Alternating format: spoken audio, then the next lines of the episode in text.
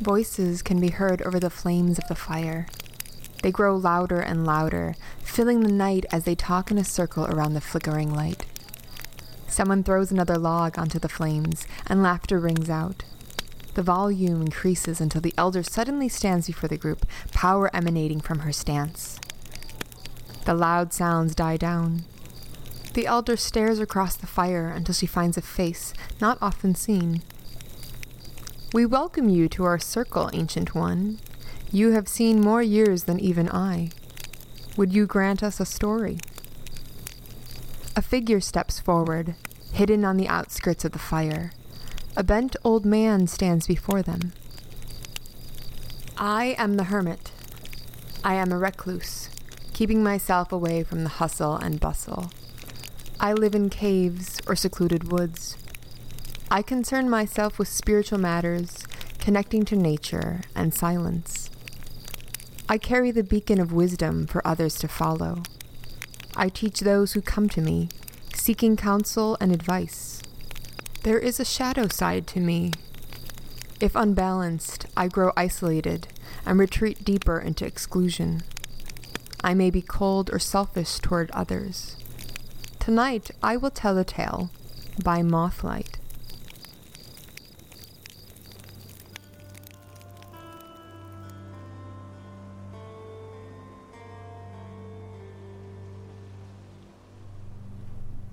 In a lighthouse balanced precariously on a rock, looking over the sea, rested an old man.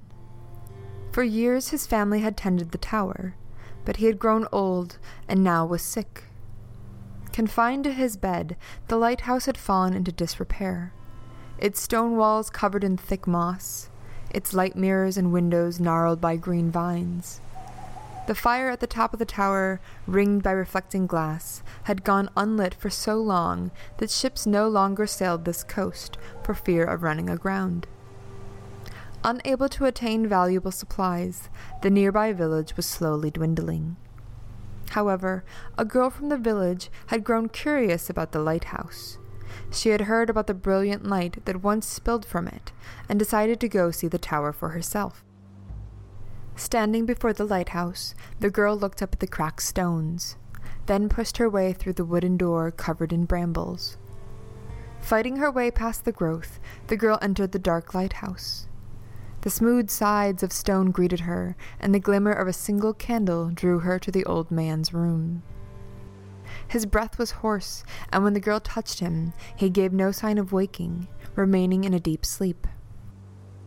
Unable to rouse the old man, the girl made him as comfortable as she could. Then, using the man's candle to light a lantern, the girl held it aloft to guide her way up the many stone steps to the peak of the tower. Emerging at the top, the girl found the lighthouse's mirrors dusty and still. Brushing away the grime with her hand, the girl admired the wonderful array of glass and reflection. Setting her lantern down in the middle of the mirrors, the girl used her skirt to clean the twelve pieces in a ring. As she cleaned the mirrors, they picked up the light from her candle and reflected it into the dark sky.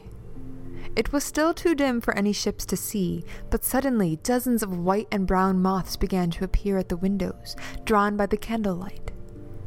Wrapping her face and head in a silk scarf, the girl opened one of the large windows and stepped out onto the surrounding ledge.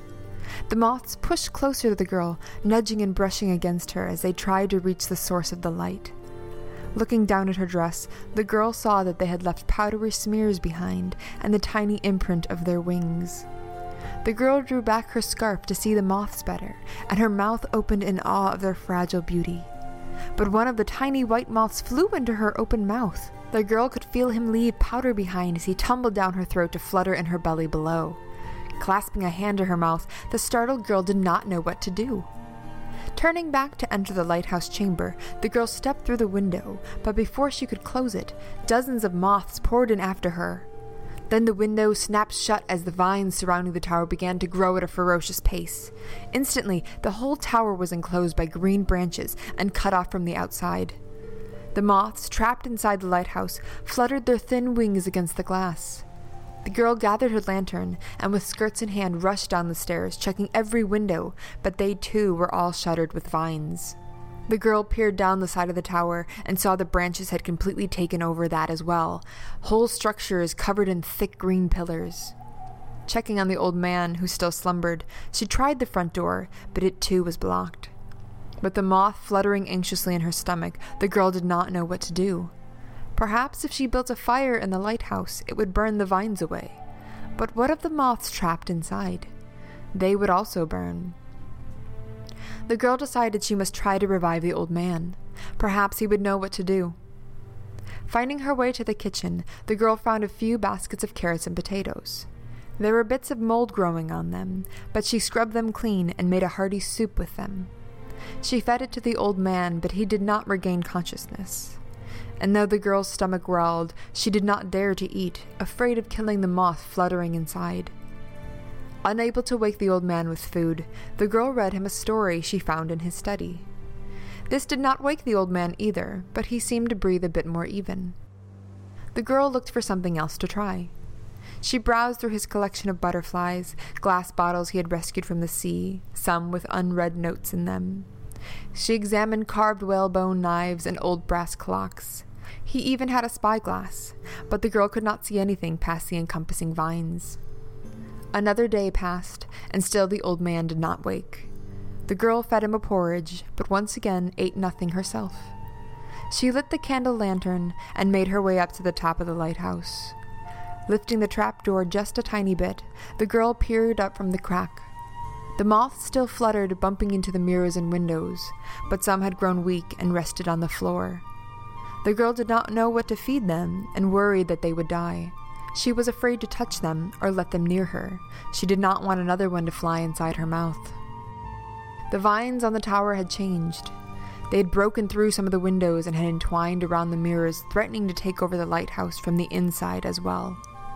The girl had to wake the old man before the vines grew any closer and before the moths all died. Replacing the trap door, the girl climbed down the stone steps, but stopped before a wall hung with a tapestry. As she held up the lantern, the light reflected in such a way that it shone through the girl's stomach and revealed the silhouette of the moth fluttering inside. She also worried about the tiny moth inside her belly. How would he survive, and how would she get him out? By the end of the day, the girl was so hungry. She placed a piece of dried meat in her mouth, but the moth fluttered so fearfully in her belly that she could not bring herself to swallow it. The girl instead tried to sate her hunger by chewing on dried fruit, spitting it out before she was tempted to swallow. She also wished for a drink of water so badly, but she knew the moth's wings were too delicate and would tear if she filled her stomach with liquid. The girl grew weaker and weaker, too afraid to eat and kill the moth inside. The moths at the top of the lighthouse also grew weak, and many lay on the ground too tired to fly. Their wings waved listlessly as they tried to crawl on the ground, searching for food or for a way out. On the third day, the girl had no strength to feed the old man and instead used her last bit of energy to drag herself up the stone steps to the lighthouse. She carefully stepped over the fallen moths and pushed on the windows, tried to pry them open, trying to rip the vines away. The girl searched for a way out so she wouldn't have to light the fire and burn the moths. The old man lay oblivious in his bed below, and the girl knew he would not wake in time to tell her the answer. Crying, the girl opened the door of her lantern and took out the candle which had guided her around the dark tower. Throwing it on the pile of logs in the brazier at the center of the twelve mirrors, the girl set them on fire. The room grew hot and smoke billowed up from the fire. But the flames began to burn away the vines and brambles. Some shriveled up, turning black, while others pulled away from the heat. But the lighthouse was free once more. A few moths perished in the flames, but most of them were on the ground exhausted, and they survived. The smoke billowed out of the brazier and filled the girl's mouth. She began to cough and cough, and on the third cough, the white moth was expelled from her belly.